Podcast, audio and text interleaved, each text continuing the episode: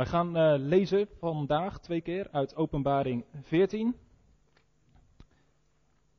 Laatste boek van het Nieuwe Testament, laatste boek van de Bijbel, Openbaring 14.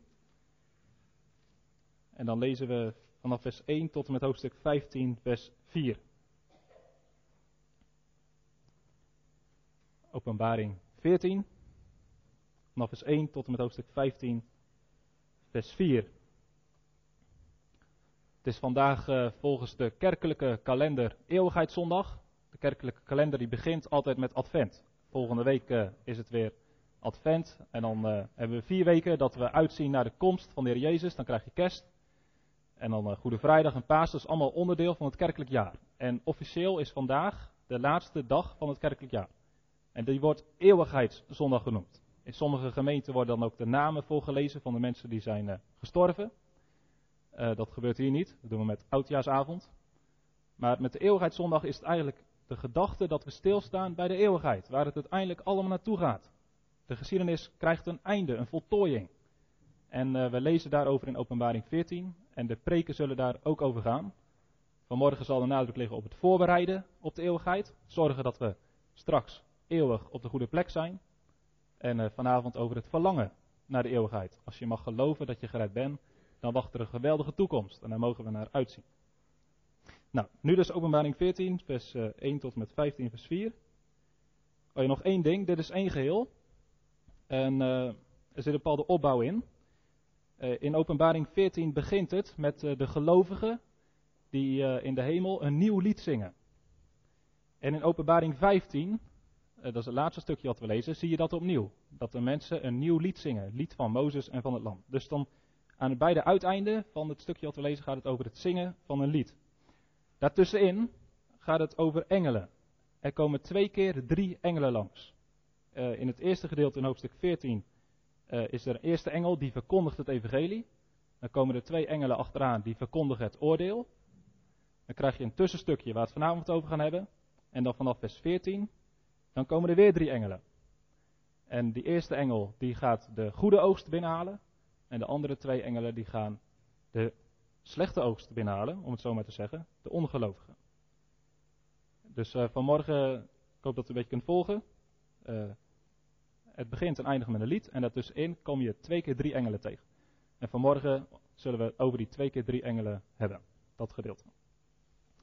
Ik zag en zie, het lam stond op de berg Sion. En bij hem 144.000 mensen met op hun voorhoofd de naam van zijn vader geschreven. En ik hoorde een geluid uit de hemel als een geluid van vele wateren. En als het geluid van een zware donderslag. En ik hoorde het geluid van citerspelers die op hun citers spelen. En zij zongen als een nieuw lied voor de troon. Voor de vier dieren en de ouderlingen. En niemand kon dat lied leren, behalve de 144.000 die van de aarde gekocht waren. Zalig zijn het die niet met vrouwen bevlekt zijn, want ze zijn maagden. Deze zijn het die de lam volgen, waar het ook naartoe gaat. Deze zijn gekocht uit de mensen, als eerstelingen voor God en het lam. En in hun mond is geen leugen gevonden, zij zijn smetteloos voor de troon van God. En ik zag een andere engel die hoog aan de hemel vloog. En hij had het eeuwige evangelie om dat te verkondigen aan hen die op de aarde wonen. En aan elke natie, stam, taal en volk. En hij zei met een luide stem, Vrees God en geef hem eer, want het uur van zijn oordeel is gekomen. En aanbid hem die de hemel, de aarde, de zee en de waterbronnen gemaakt heeft. En een andere engel volgde die zei, zij is gevallen, ze is gevallen, Babylon, de grote stad, omdat ze alle volken van de wijn van de toorn van haar hoererij heeft laten drinken. En een derde engel volgde hen, die met een luide stem zei, als iemand het beest en zijn beeld aanbidt, en het merkteken op zijn voorhoofd of op zijn hand ontvangt, dan zal hij ook drinken van de wijn van de toorn van God, die onvermengd is ingeschonken in de drinkbeker van zijn toorn, en gepijnigd worden in vuur en zwavel, voor het oog van de heilige engelen en van het lam. En de rook van hun pijniging stijgt op tot in alle eeuwigheid. En zij die het beest en zijn beeld aanbidden, hebben dag en nacht geen rust, evenmin als iemand die het merkteken van zijn naam ontvangt. Hier zien we de volharding van de heiligen. Hier komen openbaar die de geboden van God en het geloof in Jezus in acht nemen. En ik hoorde een stem uit de hemel tegen mij zeggen: Schrijf. Zalig zijn de doden die in de Heere sterven, van nu aan. Ja, zegt de geest, opdat zij rusten van hun inspanningen en hun werken volgen met hen. En ik zag en zie een witte wolk. En op de wolk zat iemand als een mensenzoon, met op zijn hoofd een gouden kroon en in zijn hand een scherpe sikkel. En een ander engel kwam uit de tempel en riep met luide stem tegen hem die op de wolk zat: Zend uw sikkel en maai, want het uur om te maaien is voor u gekomen, omdat de oogst van de aarde geheel rijp is geworden. En hij die op de wolk zat, zond zijn sikkel op de aarde, en de aarde werd gemaaid. En een andere engel kwam uit de tempel die in de hemel is, en ook hij had een scherpe sikkel. En weer een andere engel kwam bij het altaar vandaan, en die had macht over het vuur. En hij riep met luide stem tegen hem die de scherpe sikkel had, en zei: Zend uw scherpe schikkel, sikkel en oogst de trossen van de wijnstok van de aarde, want de druiven ervan zijn rijp. En de engel zond zijn sikkel op de aarde en oogste de druiven van de wijnstok van de aarde, en wierp die in de grote wijnpersbak van de toren van God. En de wijnpersbak werd getreden buiten de stad, en er kwam bloed uit de wijnpersbak tot aan de tomen van de paden, 1600 stadien ver. En ik zag een ander teken in de hemel, groot en wonderbaarlijk. Zeven engelen met de zeven laatste plagen. Want daarmee zal de toren van God tot een einde zijn gekomen. En ik zag iets als een glazen zee met vuur gemengd. En de overwinnaars van het beest, van zijn beeld, van zijn merkteken en van het getal van zijn naam, stonden bij de glazen zee met cites van God. En zij zongen het lied van Mozes, de dienstknecht van God. En het lied van het lam met woorden, groot en wonderbaarlijk zijn uw werken, heren, almachtige God. Rechtvaardig en waarachtig zijn uw wegen, koning van de heiligen. Wie zou u niet vrezen, heren, en uw naam niet verheerlijken? Immers, u alleen bent heilig. Want alle volken zullen komen en u aanbidden, want uw oordelen zijn openbaar geworden. Zover onze schriftlezing. Het zijn uh, ernstige woorden. Ik hoop dat u dat wel doorheeft. En ik denk ook dat we dat vanmorgen en vanavond ook moeten beseffen. Als het over de eeuwigheid gaat, dat is uh, ernstig. En toch, tegen de achtergrond van een ernstig eindoordeel, mogen we luisteren naar een goede boodschap. Ik wil daar de focus op leggen over uh, die engel in openbaring 14 vers 6. Een engel die hoog aan de hemel vliegt en die het eeuwig evangelie heeft om dat te verkondigen aan hen die op de aarde wonen en aan elke natie, stam, tal en volk. Een goede boodschap voor de eeuwigheid. Openbaring uh, staat bekend als uh, misschien wel het lastigste Bijbelboek. Uh, het is goed om te begrijpen wat het doel is hiervan. Er staat in uh, Openbaring 1 vers 1 dat het een openbaring is van Jezus Christus. Dus het zijn allemaal, heel dit boek, zijn woorden die Jezus zelf heeft laten opschrijven. En het gaat over de dingen. Hij laat de dienstknechten zien wat spoedig moet geschieden.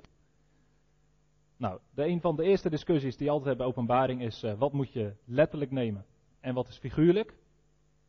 Uh, getallen, symbolen. Hoe letterlijk moet je het nemen? En de tweede discussie is: wanneer gebeuren die dingen allemaal? Uh, Jezus zegt die spoedig geschieden. Nou, er zijn uitleggers die zeggen: het is allemaal al gebeurd. Al in de, in de eerste eeuw. Er zijn uitleggers die zeggen het gebeurt pas in de laatste eeuw. Nou, dan is de vraag, uh, wanneer, wanneer is die laatste eeuw? Nou, er zijn altijd christenen geweest die hebben gezegd dat is nu. Nou, allemaal ingewikkelde dingen.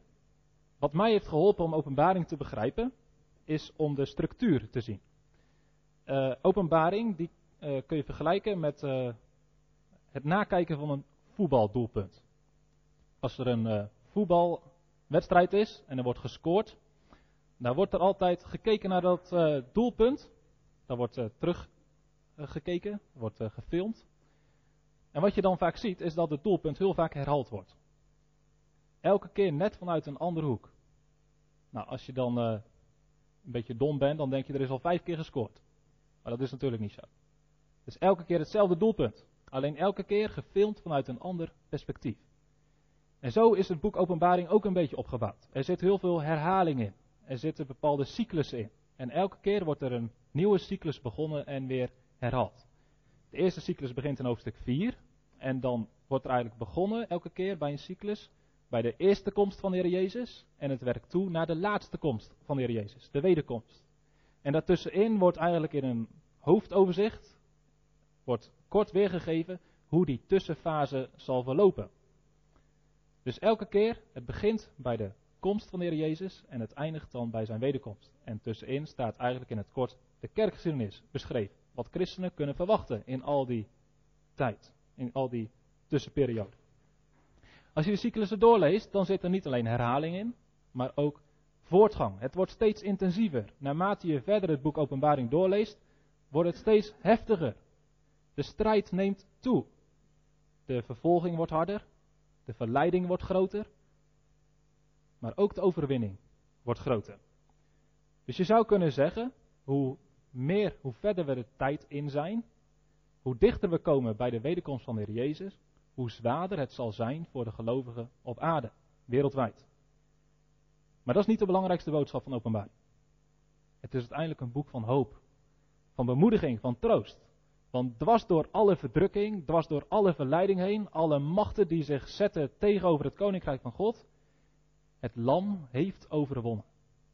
En dat betekent dat degenen die het lam volgen ook zullen overwinnen. De overwinning ligt al vast. Dus openbaring kan je soms bang maken. En dat is ergens ook soms misschien wel nodig. Maar als je mag weten, ik geloof in de Heer Jezus, dan sta je aan de goede kant te strijden. En uiteindelijk mag je zeker zijn van je overwinning. Dat is de belangrijkste boodschap van openbaring. Openbaring 14 zit in de derde cyclus. Openbaring 4 tot 8 is de eerste, 8 tot 11 is de tweede. En de derde cyclus is openbaring 12 tot en met hoofdstuk 15. Uh, eh, misschien wel de, belangrijk, of de bekendste hoofdstukken uit Openbaring. Hoofdstuk 12, dat is dat hoofdstuk over de vrouw en de draak. Waar heel vaak, nou, volgens mij best wel vaak over gepreekt wordt. Dat uh, een vrouw is zwanger en die moet een zoon baren. En dan staat er een draak klaar om die zoon te verslinden.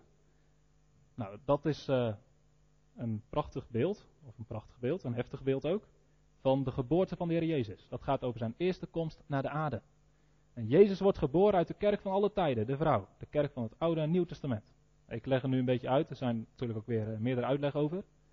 Maar uiteindelijk zie je, wat, waar het op uitloopt in dat hoofdstuk, is dat de draak uh, verslagen wordt. Want het lam wat neergekomen is, de zoon die gebaat is, die overwint. En hij gaat naar de hemel en dan wordt de draak uit de hemel geworpen, naar de aarde gestuurd. En wat gaat die draak doen?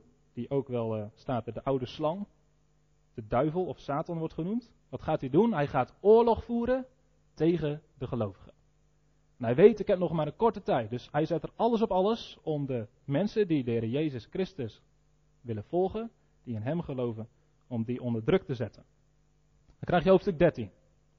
Ook een bekend hoofdstuk over de beesten. De beesten uit de zee en het beest uit de aarde. Ik denk dat deze, dit hoofdstuk beschrijft hoe de Satan die oorlog voert. Hoe de duivel probeert de gelovigen aan te vallen. En daar heeft hij twee belangrijke tactieken voor. Het eerste beest uit de zee staat symbool voor anti-christelijke regeringen, politieke machten, die tegen het christelijk geloof ingaan. En het tweede beest, wat uit de aarde komt, dat staat symbool voor alle anti-christelijke gedachten, ideologieën, godsdiensten. En die twee beesten die werken samen. Dus je hebt een anti-christelijke politiek en een anti-christelijke godsdienst, of een anti-christelijke filosofie of ideologie. En die twee die werken samen. En die strijd die is heel scherp, heel hard, heel hevig. Openbaring 13 maakt duidelijk dat die beesten een geweldige kracht vormen tegenover de christenen. Nou, er zijn er mensen die zeggen, je moet dan denken aan één persoon of aan één systeem. Er zal aan het eind van de tijden, vlak voor de wederkomst van Jezus, zullen deze beesten verschijnen. Nou, en dan moet je gaan raden wie dat zijn. Persoonlijk denk ik dat die beesten alle eeuwen erdoor zijn geweest in verschillende verschijningsvormen. Uh, keizer Nero, dat was een politiek beest in de tijd van de christenen. En hij vereiste van de christenen dat ze zich voor hem neerbogen, dat ze hem goddelijke eer gaven als de keizer. Dat was een antichristelijke ideologie. En die werkte samen, een antichristelijke macht van politiek en een antichristelijke godsdienst, die werkten samen om het christgeloof tegen te staan. En alle eeuwen door zijn er zulke systemen, uh, gedachten en machten geweest. Gericht om de mensen die het lam volgden te verslaan. Dat is de eh, boodschap van Openbaring 12 en 13. Wat kunnen wij verwachten als christenen? In de tijd dat Jezus is opgevaren naar de hemel, voordat hij terugkomt naar de aarde, kunnen wij ervan uitgaan dat er altijd machten actief zijn die strijden tegen het koninkrijk van God. Dat kan via de politiek gaan, dat kan via filosofieën, gedachten gaan. En daarom moeten wij als christenen altijd waakzaam zijn. Altijd. Of we nou leven in de vrijheid in het Westen, of dat je in Noord-Korea zit onder de terreur, of in Irak of in India. Overal waar christenen in de vervolging leven, die snappen deze hoofdstukken. Die hebben ermee te maken. Maar ook wij als christenen moeten beseffen, er is een strijd gaande tussen God en de Satan. En de duivel, die weet ik hem nog maar een korte tijd. En hij doet er alles op alles aan om de kerk van God uit te roeien. Nou, en dan komt openbaring 14. Openbaring 14 staat aan het einde van de derde cyclus. En het einde van de cyclus eindigt altijd bij de wederkomst van de Heer Jezus. Bij het eind van de geschiedenis. De voltooiing. De wederkomst. En dat het in deze hoofdstuk daar heel duidelijk over gaat. Uh, het middelste vers ongeveer van dit hoofdstuk. Openbaring 14 vers 14. Daar staat en ik zag en zie een witte wolk. En op de wolk zat iemand als een mensenzoon. Met op zijn hoofd een gouden kroon. In zijn hand een scherpe sikkel. Wie is die mensenzoon? Wie komt daar op de wolken? Nou, dat weten we allemaal. Dat is de Heer Jezus. Die zichzelf heel vaak de zoon des mensen noemde. En Jezus heeft het heel duidelijk ook voorzegd, in het Matthäus-evangelie bijvoorbeeld. U zult de zoon van de mensen zien komen op de wolken. De zoon des mensen zal komen in de heerlijkheid van zijn vader met de engelen. En dan zal hij ieder vergelden naar zijn daden. Nog een andere tekst. Zij zullen de zoon des mensen zien als hij op de wolken van de hemel komt met grote kracht en heerlijkheid. Dus wat openbaring 14 in het beschrijven is, is met name dat laatste moment. Waar wij naar uitzien als christenen. Dat Jezus Christus terugkomt. Dat hij zal verschijnen op de wolken van de hemel. En wat zal hij dan doen? Dan zal hij het eindoordeel uit laten voeren. En dat gebeurt ook in dat gedeelte. Er zijn twee soorten engelen. Er is een engel die de graanoogst binnen gaat halen.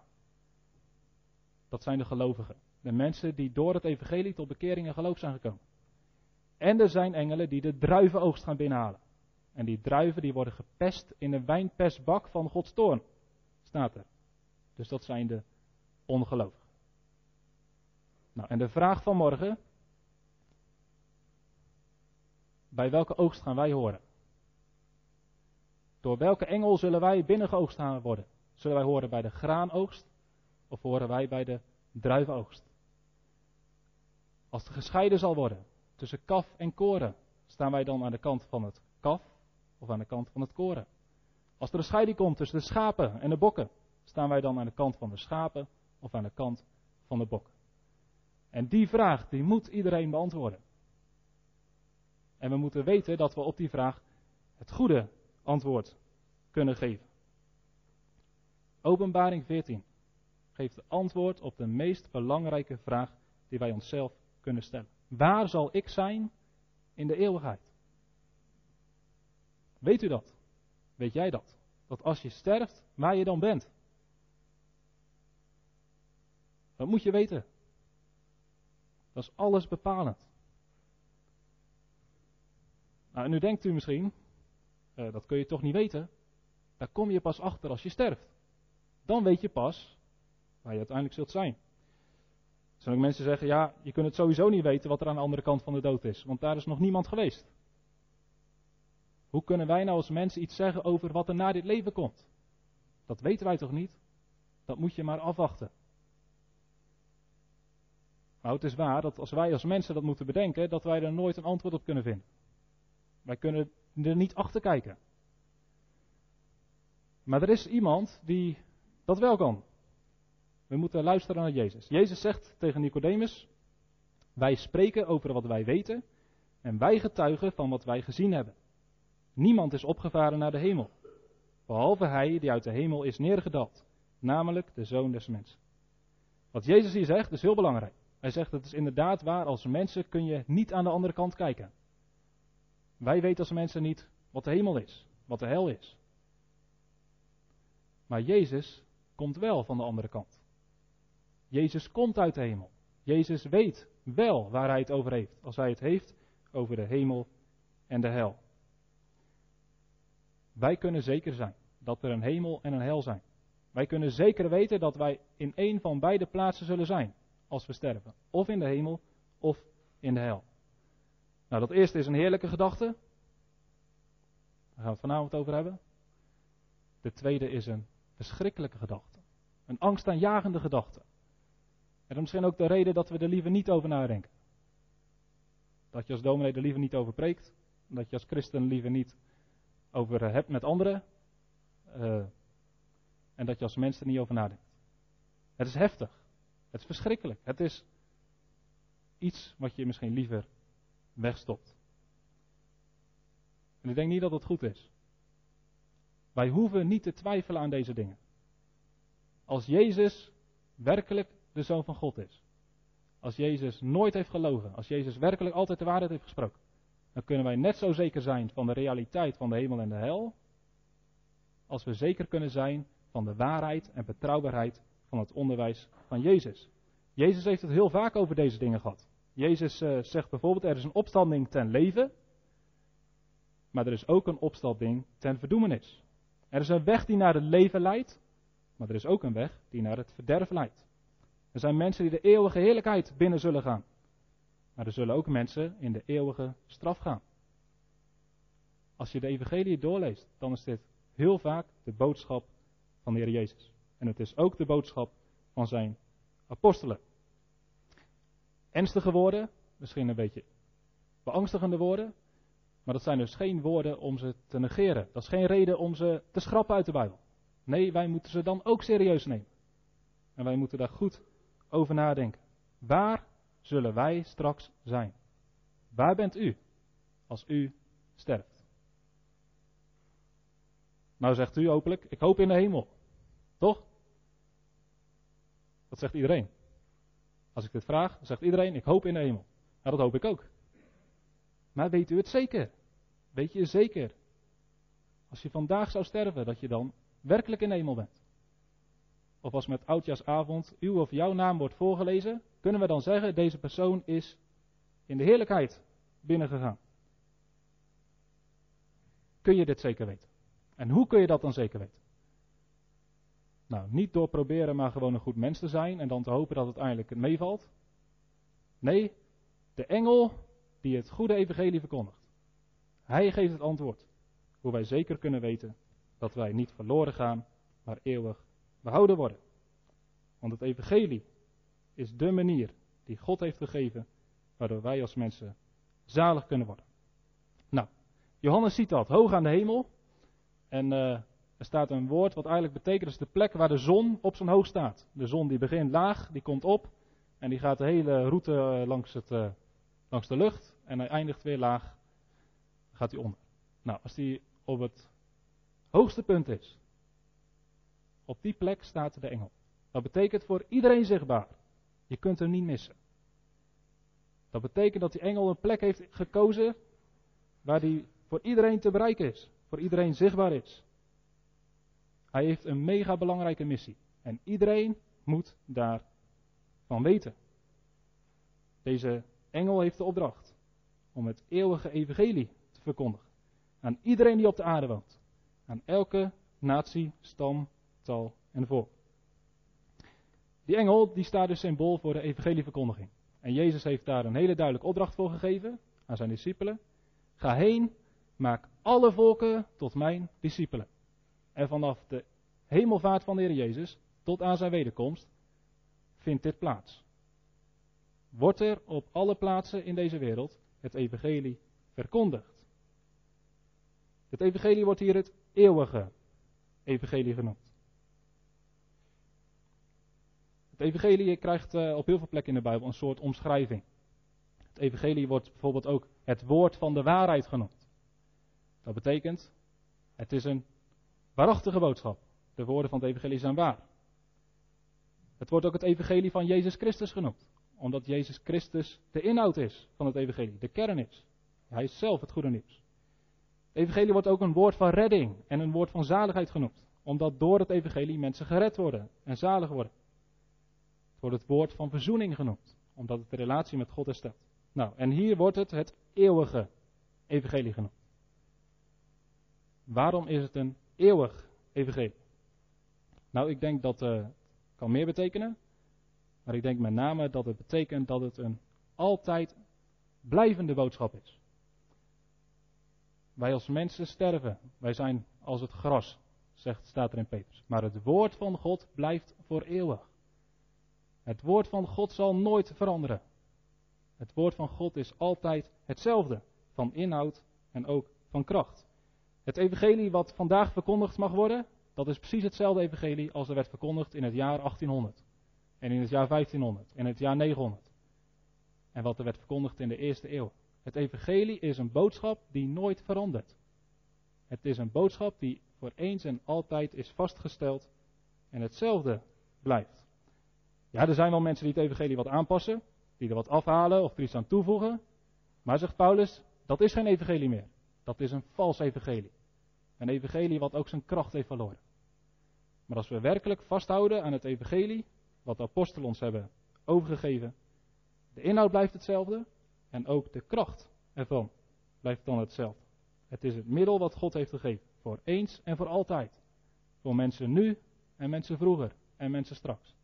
Voor mensen in Nederland en mensen in China. Het is hetzelfde boodschap, dezelfde evangelie. Wat overal verkondigd mag worden. En wat dezelfde kracht heeft om mensen te redden. Nou, dan moeten we weten wat het evangelie is. Uh, Paulus zegt in 1 Korinthe 15 heel duidelijk: Dit is het evangelie wat ik jullie heb verkondigd. Namelijk ten eerste dat Jezus Christus is gestorven voor onze zonden. En vervolgens dat hij is opgestaan uit de doden. Dit is het evangelie wat ik jullie heb verkondigd. En door dit evangelie te horen en te geloven, zijn jullie gered. En door in dit evangelie te blijven, zullen jullie ook werkelijk zalig worden. Dus het evangelie is niet iets vaags in de Bijbel. Het is heel duidelijk. Het zijn heldere feiten. En die heldere feiten, die moeten verkondigd worden. En door die boodschap komen mensen tot de zaligheid. Het evangelie is de goede boodschap. Dat God de Jezus naar de aarde heeft gestuurd. Dat Hij de straf voor onze zonde volledig op zich heeft genomen en heeft gedragen. En dat hij vervolgens is opgestaan uit de dood. Als een bewijs dat iedereen die in Hem gelooft, werkelijk het eeuwige leven zal ontvangen. Dit is het goede nieuws. En wij kennen dat. Wij hebben het gehoord en we horen het elke keer weer opnieuw. En het is zo mega belangrijk dat we dit evangelie hebben. Dit is de enige manier waar wij als mensen door gered kunnen worden. We kunnen niet gered worden door onze eigen goede daden. We kunnen niet gered worden door onze eigen inspanningen. Er is maar één manier om in de hemel te komen. Dat is door dit eeuwige evangelie. Door Jezus Christus. Die ons volkomen kan zalig te maken. Dat evangelie moet overal verkondigd worden. Aan iedereen die op de aarde woont. Aan elke natie, stam, tal en volk. Nou, we zijn volgens mij al een aardig eindje op weg. In Nederland is het gekomen. En uh, er zijn nog steeds. Uh, er zijn heel veel landen waar het is gekomen. Maar volgens mij zijn er nog best wel wat stammen en naties uh, waar het nog niet is geweest. Daar moet het wel heen, hè? Alle mensen moeten het evangelie horen. Alle mensen moeten weten wie Jezus Christus is. Dus nou, misschien ligt er nog een roeping voor iemand hier. Om te gaan naar een onbereikt gebied. Om te gaan naar een plek waar mensen nog nooit hebben gehoord van de Heer Jezus. En uh, misschien zie je het zelf niet meer zitten. Voed je kinderen zo op dat ze misschien willen gaan. Dit is de belangrijkste missie van de kerk. Van ons als gelovigen. Om ten eerste het evangelie te horen en vervolgens dat evangelie ook door te geven. Want dat Jezus naar de aarde is gekomen om mensen te redden, dat betekent niet automatisch dat ook elk mens gered wordt. Dat Jezus Christus aan het kruis is gestorven voor de zonde van ons als mensen, betekent niet dat alle mensen ook daarmee gelijk vergeving krijgen. Nee, er zijn twee dingen nodig. Ten eerste, het evangelie moet verkondigd worden. Het goede nieuws moet verteld worden. Mensen moeten het horen wie Jezus is. Nou, dat doet die engel. En het tweede wat er moet gebeuren, dat is dat wij daar op de juiste manier op reageren. Het evangelie moet ontvangen worden. Het moet geloofd worden.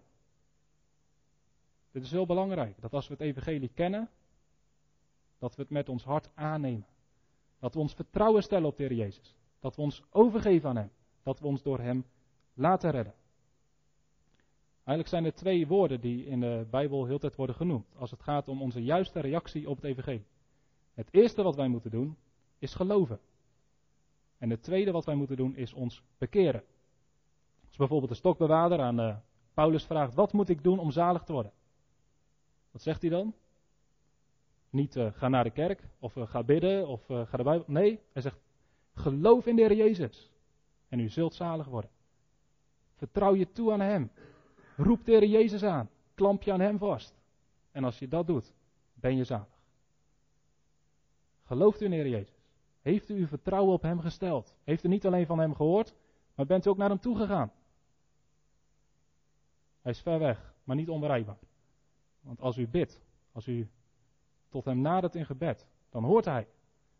En iedereen die Zijn naam aanroept, zal zalig worden. Geloof in Heer Jezus. Zo ontvangt u het eeuwige leven. En als we werkelijk geloven in Heer Jezus, dan gaat dat ook samen met bekering. Dan zullen we veranderen.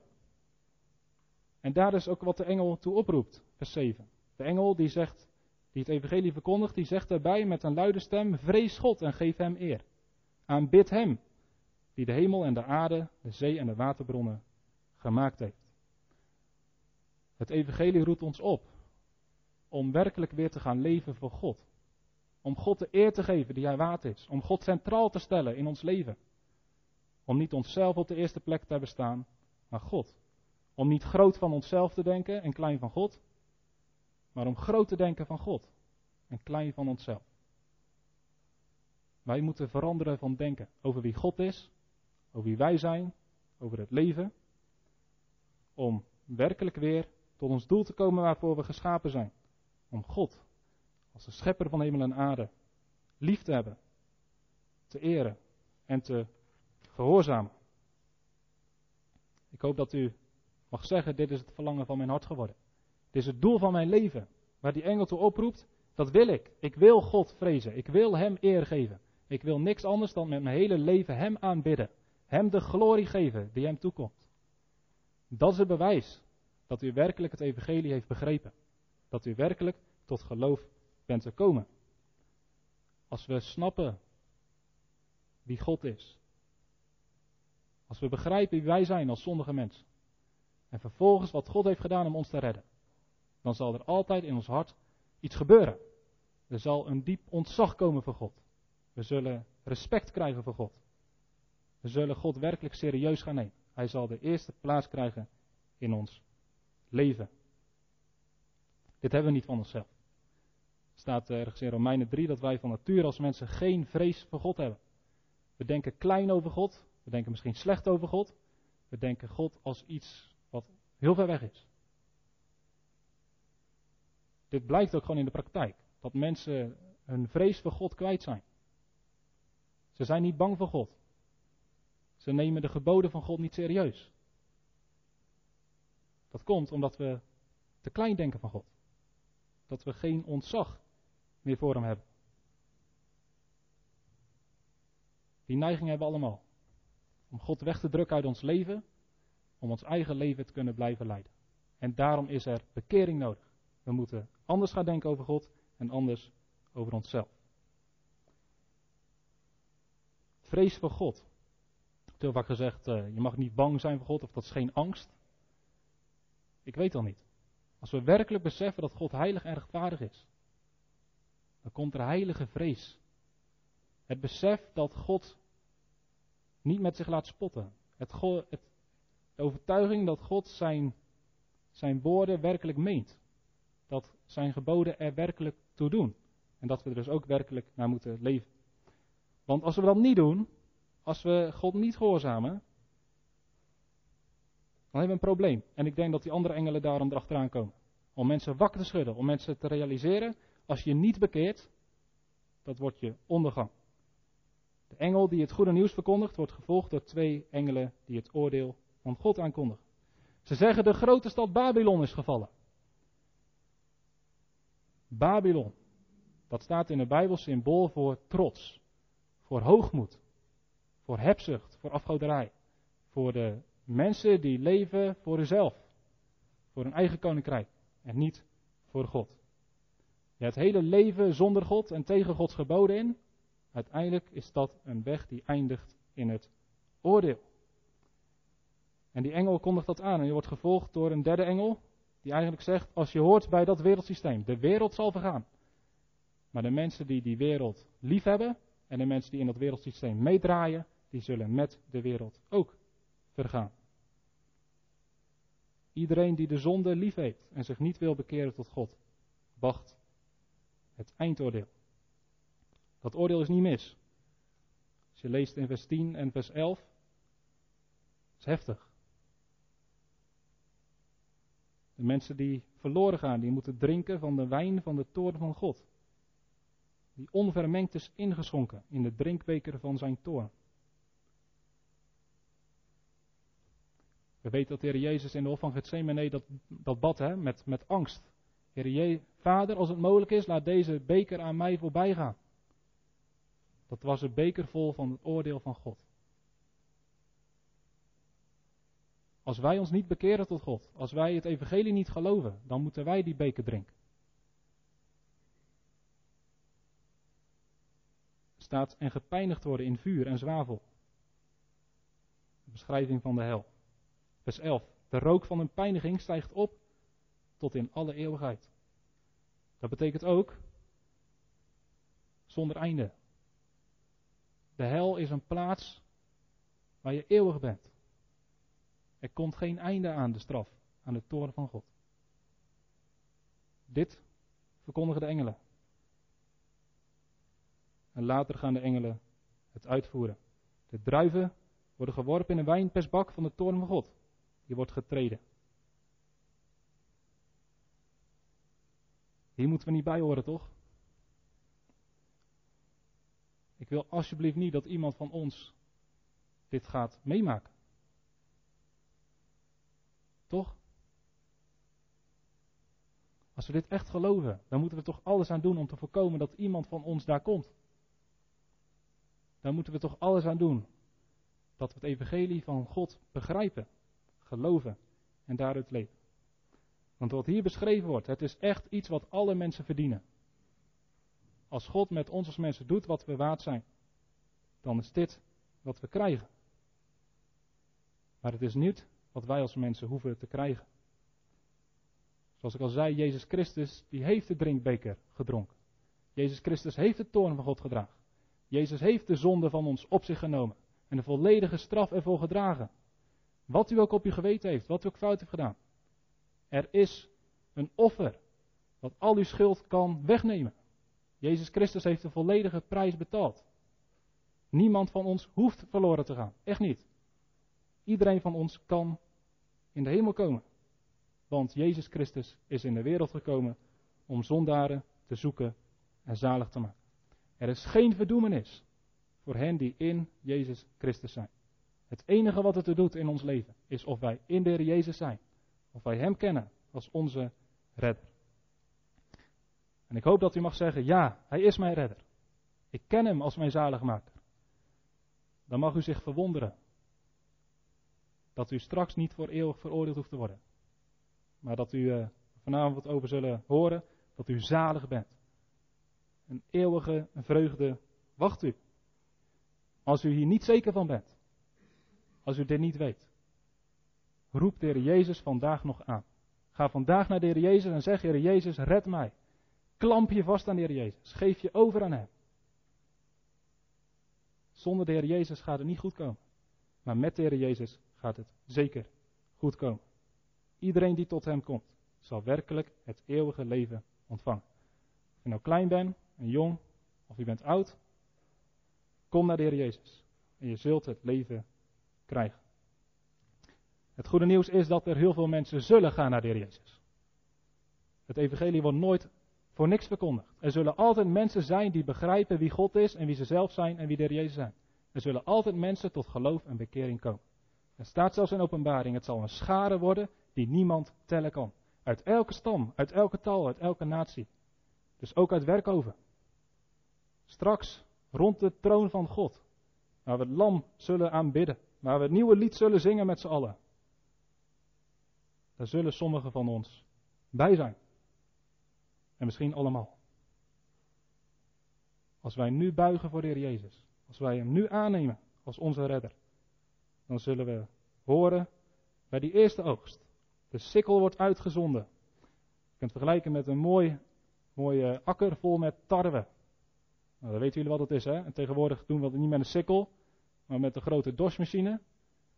Maar dat is het idee. Alle mensen die gered zijn. Er zal een moment komen dat alle mensen gered zijn die gered moeten worden. Dat de schare compleet is. Dan zal de Heer Jezus terugkomen. En dan zullen we opgenomen worden in zijn heerlijkheid. Toen Mozes bijna stierf, toen zei hij tegen de Israëlieten: Ik heb jullie twee opties voorgehouden. Ik heb jullie de zegen voorgehouden en de vloek. Nou, dat heb ik vanmorgen ook gedaan. De zegen is de hemel en de vloek is de hel. En ik kan niet ervoor zorgen dat u op de goede plek komt. Dat kan alleen de Heer Jezus. En dan zegt Mozes vervolgens: Kies dan voor het leven. Kies voor Christus. Ga naar Hem. Wie u ook bent, hoe u er ook aan toe bent. Wat voor hart u nu ook heeft. Maakt echt allemaal niet uit. Ga naar de Heer Jezus. En als u naar Hem toe gaat, dan kiest u voor het leven. En zult u ook werkelijk eeuwig leven. Amen.